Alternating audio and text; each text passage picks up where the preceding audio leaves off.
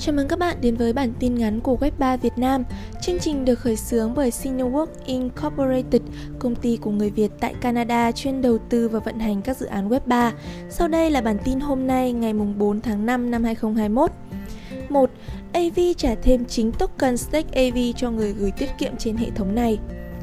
Mới đây, AV đã cho ra mắt chương trình khai thác thanh khoản V2 cung cấp phần thưởng token trị giá khoảng 880.000 đô la cho người dùng hàng ngày cho đến 15 tháng 7. Tại thời điểm ra mắt, người dùng gửi tiết kiệm stablecoin vào giao thức có thể kiếm thêm lợi nhuận từ 4,78% đến 13,49% so với mức tăng thông thường của họ dưới dạng token stake AV được đặt cọc. Chương trình khai thác thanh khoản trên được thông qua nhờ vào một cuộc bỏ phiếu vào cuối tuần trước. 2.200 token stake AV trị giá 880.000 đô la sẽ được phân phối đến người cho vay và người đi vay cho đến 15 tháng 7 sắp tới.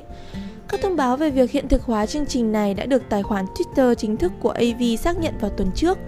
Các ưu đãi thanh khoản của AV V2 hiện đã được công bố.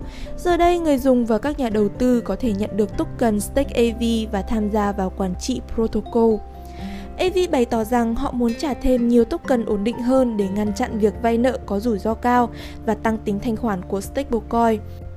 Bên cạnh đó, chiến dịch V2 cũng nhằm mục đích khuyến khích người dùng chuyển sang giao thức cập nhật mới.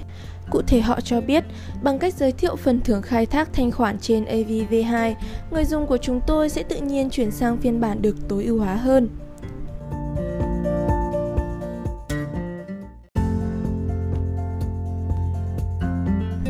2.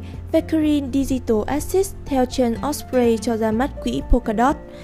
Vecurine Digital Assets đã có bước ngoặt mới khi cho ra mắt quỹ Polkadot theo sau Osprey Fund, công ty khởi động quỹ Polkadot vào tuần trước. Polkadot hiện là loại tiền điện tử lớn thứ 9 với giá trị vốn hóa thị trường lên tới 38 tỷ đô la. Vecurine hiện đang tính phí quản lý 2% cho quỹ Polkadot, chỉ dưới 2,5% phí của Osprey. Cả hai công ty đều quyết định miễn phí trong 2 năm đầu tiên. Osprey hiện đang quản lý 10,6 triệu đô la trong quỹ Polkadot của mình và Vecurine cũng báo rằng quỹ của họ có đến 10 triệu đô la đang được quản lý. Với cả hai quỹ, Coinbase đều sẽ là người giám sát, nhưng đối với Vecurine, Theorem Fund Service đóng vai trò là người quản lý quỹ, Chapman và Cutler LLP là cố vấn pháp lý.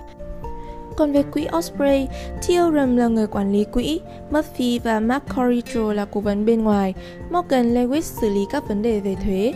Stephen McCulloch, giám đốc đầu tư của Vecurine cho biết, Polkadot hứa hẹn sẽ trở thành một mạng lưới có tốc độ nhanh hơn với phí ga thấp hơn để có thể hỗ trợ nhiều loại tài sản khác nhau. Nó giống như một dự án đầu cơ cho sự tăng trưởng trong tương lai và khả năng sử dụng trong tương lai của protocol đó.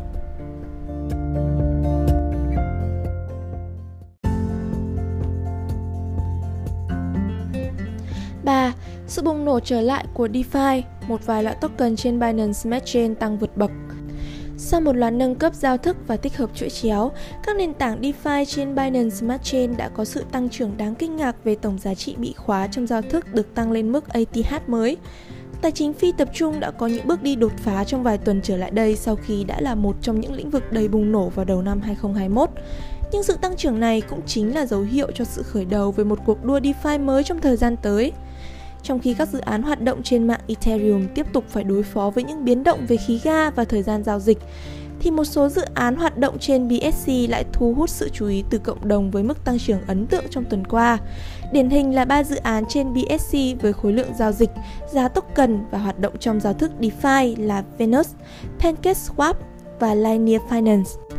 Cụ thể, việc công bố airdrop kết hợp với niêm yết Venus trên sàn giao dịch crypto.com đã tạo động lực đẩy 70% giá của Venus từ mức 72 đô la vào ngày 29 tháng 4 lên mức cao nhất mọi thời đại với 124 đô la vào ngày 30 tháng 4 vừa qua. Tổng giá trị bị khóa của Venus hiện là gần 10 tỷ đô la. PancakeSwap cũng đã trở thành một thế lực đáng gờm trong cuộc chơi DeFi. Với ưu điểm lợi nhuận cao, phí thấp đã thu hút các nhà đầu tư lớn tham gia. Kể từ khi di chuyển và ra mắt các nhóm thanh khoản mới, tổng giá trị bị khóa của PancakeSwap đã tăng vọt lên 9,872 tỷ đô la, giúp PancakeSwap trở thành giao thức DeFi xếp thứ hai của TVL.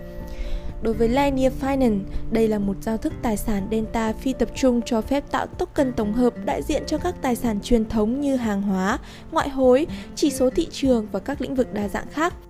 Dữ liệu từ TradingView cho thấy giá Linear Finance cũng đã tăng tới 70% trong tuần qua.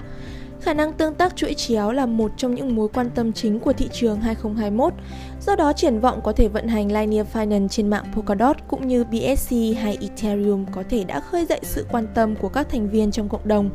Khi nhóm các nhà đầu tư và bán lẻ tham gia vào hệ sinh thái tiền mã hóa tiếp tục phát triển, các giao thức DeFi trên BSC có vị trí tốt sẽ mang lại cơ hội đạt được lợi nhuận cao với chi phí thấp, điều mà bất kỳ nhà đầu tư nào cũng hướng tới.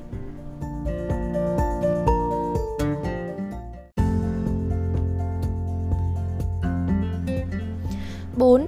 Andreessen Horowitz cân nhắc tung ra quỹ đầu tư mạo hiểm trị giá 1 tỷ đô la.